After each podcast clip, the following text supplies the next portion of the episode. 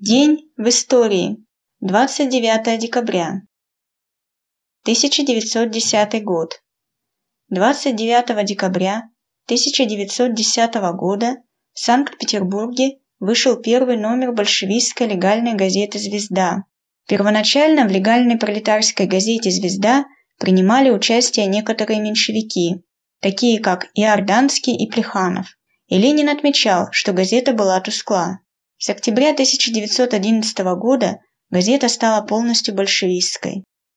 В газете печатались Владимир Ильич Ленин, Владимир Дмитриевич Бонч-Бруевич, Константин Степанович Еремеев, Максим Горький, Демьян Бедный и другие авторы.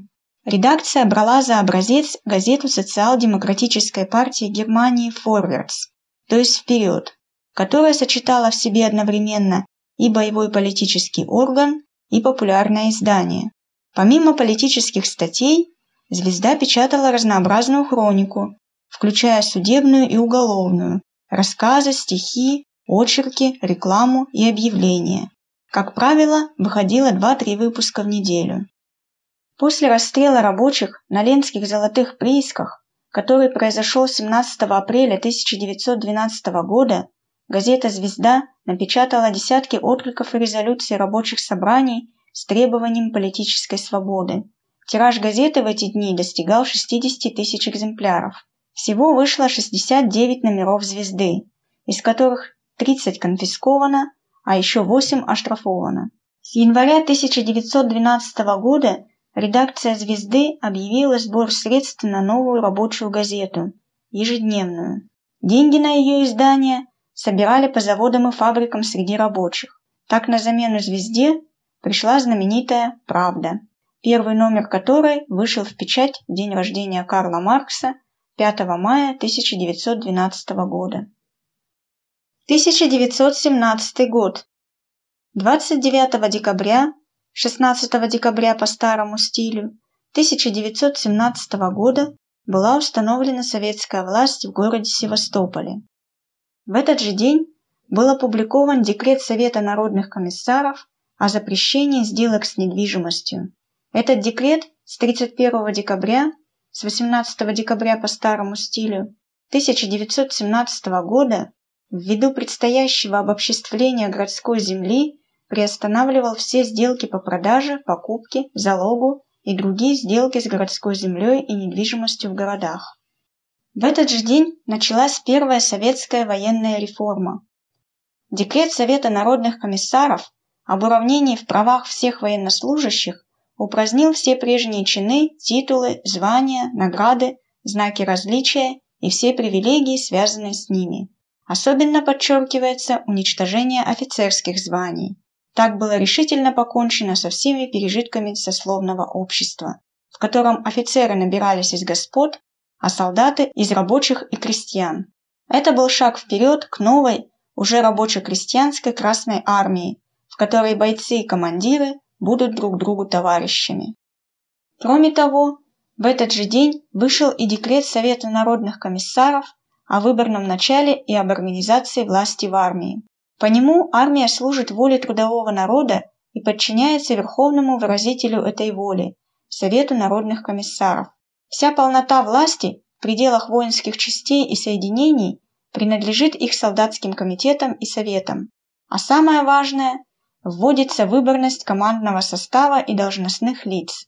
Командиры, до полкового включительно, избираются общим голосованием своих подразделений. Командиры выше полкового избираются соответствующими комитетами и советами. Выборность командиров была отменена 21 марта 1918 года, вскоре после начала активных боевых действий гражданской войны. История показала, что на войне попросту не до выборов, но гражданская и политическая активность военнослужащих никуда не исчезла. В страшном сне никто не мог бы себе представить современные слова о том, что армия якобы вне политики. В этот же день был опубликован декрет о расторжении брака. Как брак, так и развод теперь был полностью светским. Утвержденный порядок расторжения брака распространялся на всех граждан Советской Республики, вне зависимости от принадлежности их к тому или иному вероисповедному культу. Брак мог быть расторгнут либо в суде, либо в случае обоюдного соглашения в отделе записей браков. Сейчас это ЗАГС. Если есть дети, то через суд решается, с кем они останутся. Обязан ли муж и в каком размере доставлять пропитание и содержание своей бывшей жене. Таким этот порядок сохранился и до наших дней. До этого декрета расторгнуть брак было чрезвычайно трудно. Браки заключали только в церкви, поэтому супруги должны были принадлежать к той или иной религии хотя бы формально. Для развода, к примеру, в православной церкви требовалась одна из великого множества причин, а вот жестокое обращение мужей с женами практически не осуждалось. Женщине было очень трудно добиться развода, и не только из-за законов о браке, но и из-за давления общества. История знает немало случаев самоубийства женщин, измученных побоями и унижениями, и не только до революции, но и в наши дни. После выхода советских законов о браке и разводе миллионы женщин, которые подвергались семейному насилию, впервые получили право на защиту со стороны государства.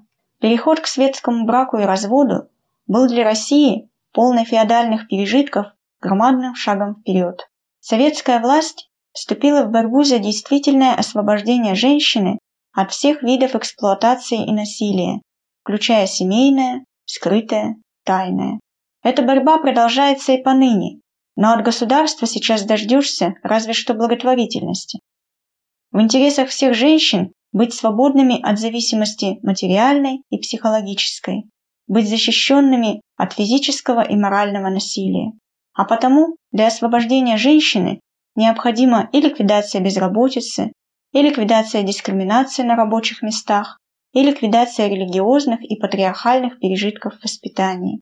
А значит, эта борьба неотделима от классовой борьбы за уничтожение всякой эксплуатации человека человеком, упорной борьбы за социализм и коммунизм, против сил и традиций старого общества.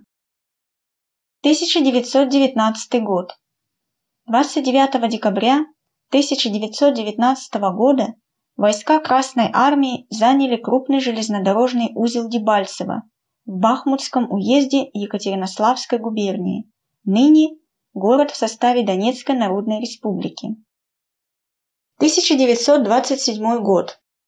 29 декабря 1927 года в пригороде Харькова была открыта коммуна имени Феликса Эдмундовича Дзержинского – детское воспитательное учреждение, созданное на добровольные отчисления из заработной платы чекистов Украины. Деятельности этой коммуны посвящены многие произведения ее руководителя. Им стал великий советский педагог Антон Семенович Макаренко. Между прочим, ЮНЕСКО до сих пор относит его к четырем величайшим педагогам XX века. Как и на прежнем месте работы, в колонии имени Максима Горького, Макаренко смог найти подход к воспитанникам и совместно с ними воплотить идею единства обучения с производительным трудом. Поначалу коммуна умещалась в одном доме и небольшой мастерской. За пять лет она превратилась в мощное учебно-воспитательное учреждение, воспитанники которого не просто учились, но и работали на построенных ими заводах.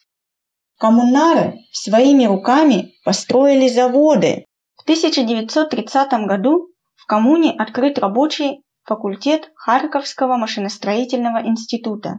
В январе 1932 года в коммуне открылся завод электроинструмента, давший стране первую советскую электросверлилку FD1 и завод пленочных фотоаппаратов. Первая их серия типа FED выпущена в 1933 году. С 1933 года коммуна первой в Советском Союзе среди детских заведений перешла на полное самообеспечение. С 1934 года здесь работала средняя школа.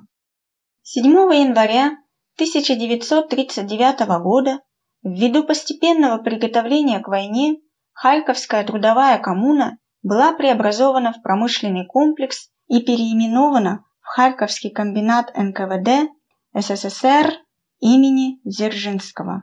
Опыт коммуны имени Дзержинского стал живым примером школы, неразрывно связанной с производством, той самой школы, которая должна быть и будет в социалистическом и коммунистическом обществе.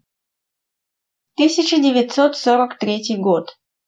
29 декабря 1943 года советские войска освободили город Коростень, Житомирская область Украинской ССР. 1955 год. 29 декабря 1955 года введен в эксплуатацию первый гидроагрегат Куйбышевской гидроэлектростанции. Ныне это Жигулевская ГЭС.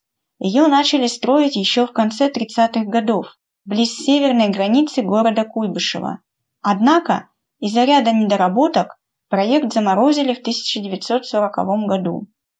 Только после Великой Отечественной войны в 1949 году строительство вновь возобновили. На этот раз выше по течению. Куйбышевская ГЭС была построена в рекордно короткие сроки с 1950 по 1957 год. В июле 1955 года через нижние судовые шлюзы плотины прошел первый пароход. В ноябре того же года было перекрыто основное русло Волги, а 29 декабря запущен в промышленную эксплуатацию первый гидроагрегат. Меньше чем через год после этого события, в октябре 1956 года, Куйбышевская ГЭС выработала первый миллиард киловатт-часов электроэнергии. Строительство ГЭС шло ударными темпами. Так, в 1956 году в эксплуатацию были введены 12 агрегатов. В 1957 году еще 7. 10 августа 1958 года станцию переименовали в Волжскую ГЭС имени Ленина. А в мае 1959 года все сооружения гидроузла были приняты в промышленную эксплуатацию. Ну а свое нынешнее название станция получила лишь 1 июля 2004 года. 1976 год. 29 декабря 1976 года Государственная комиссия во главе с министром автомобильной промышленности Советского Союза Виктором Николаевичем Поляковым подписала акт о вводе в эксплуатацию первой очереди Камского комплекса заводов по производству большегрузов, сокращенно КАМАЗ. Уже ко времени сдачи в эксплуатацию первой очереди КАМАЗ обладал огромными производственными фондами. Они были в два раза выше, чем на ВАЗе, и в три раза превосходили общеотраслевой показатель по Минавтопрому. Октябрь 1977 года. КАМАЗ досрочно завершил свой первый годовой план, выпустив 15 тысяч автомобилей. К концу декабря их было уже 22 тысячи. Ну а 25 июня 1990 года правительство России решило превратить КАМАЗ в акционерное общество. КАМАЗ стал первым из крупнейших предприятий страны, вступившим в эпоху так называемых новых экономических отношений. Поэтому это один из ярких примеров того, как и почему в России появился именно такой капитализм. И именно такие капиталисты, каких мы имеем честь наблюдать по сей день. Эти новые хозяева просто пришли на все готовенькое, а все фонды и капиталы были созданы социалистическим государством руками советского рабочего класса. 1993 год. 29 декабря 1993 года вступила в силу Международная конвенция о биологическом разнообразии. Целями конвенции заявлены сохранение биологического разнообразия, устойчивое использование его компонентов и совместное получение на справедливой и равной основе выгод, связанных с использованием генетических ресурсов, в том числе путем предоставления необходимого доступа к генетическим ресурсам и путем надлежащей передачи соответствующих технологий с учетом всех прав на такие ресурсы и технологии, а также путем должного финансирования. Говоря самым простым языком, это своеобразная торговая декларация. На первый взгляд она провозглашает сохранение биологического разнообразия, а на самом деле это сохранение во имя получения выгоды. то есть конвенция утверждает порядок торговли богатствами живой природы, а также правами на эти богатства.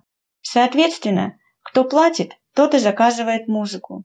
Разумеется, ни одна международная конвенция не ставит под сомнение священное и неприкосновенное право частной собственности, в том числе на землю и недра. Потому под справедливой и равной основой следует понимать капиталистические отношения, то есть эксплуатацию и торговлю. Нетрудно догадаться, кому при таком раскладе будет принадлежать львиная доля богатств живой природы. Коммунисты твердо выступают за то, чтобы все природные богатства, вся суша и все воды, все недра и вся живая природа были только общественным достоянием, не принадлежали никому, кроме государства, и не подлежали никакой продаже и аренде. Но не всякому государству можно доверить такой трудный и почетный груз – управлять всей сушей, водами и недрами на своей территории. С таким может справиться только рабочее социалистическое государство с научно организованной плановой экономикой, целью которой будет полное благосостояние и свободное всестороннее развитие всех членов общества. Сделать Россию таким государством можем только мы, труженики. Ни владельцы заводов, газет, самолетов, ни широкие дяди в высоких кабинетах. Именно мы, труженики, должны управлять св... Именно мы, труженики, должны управлять своей жизнью, организуясь в профсоюзах, комитетах и советах. Это должны быть наши профсоюзы, наши комитеты, наши советы.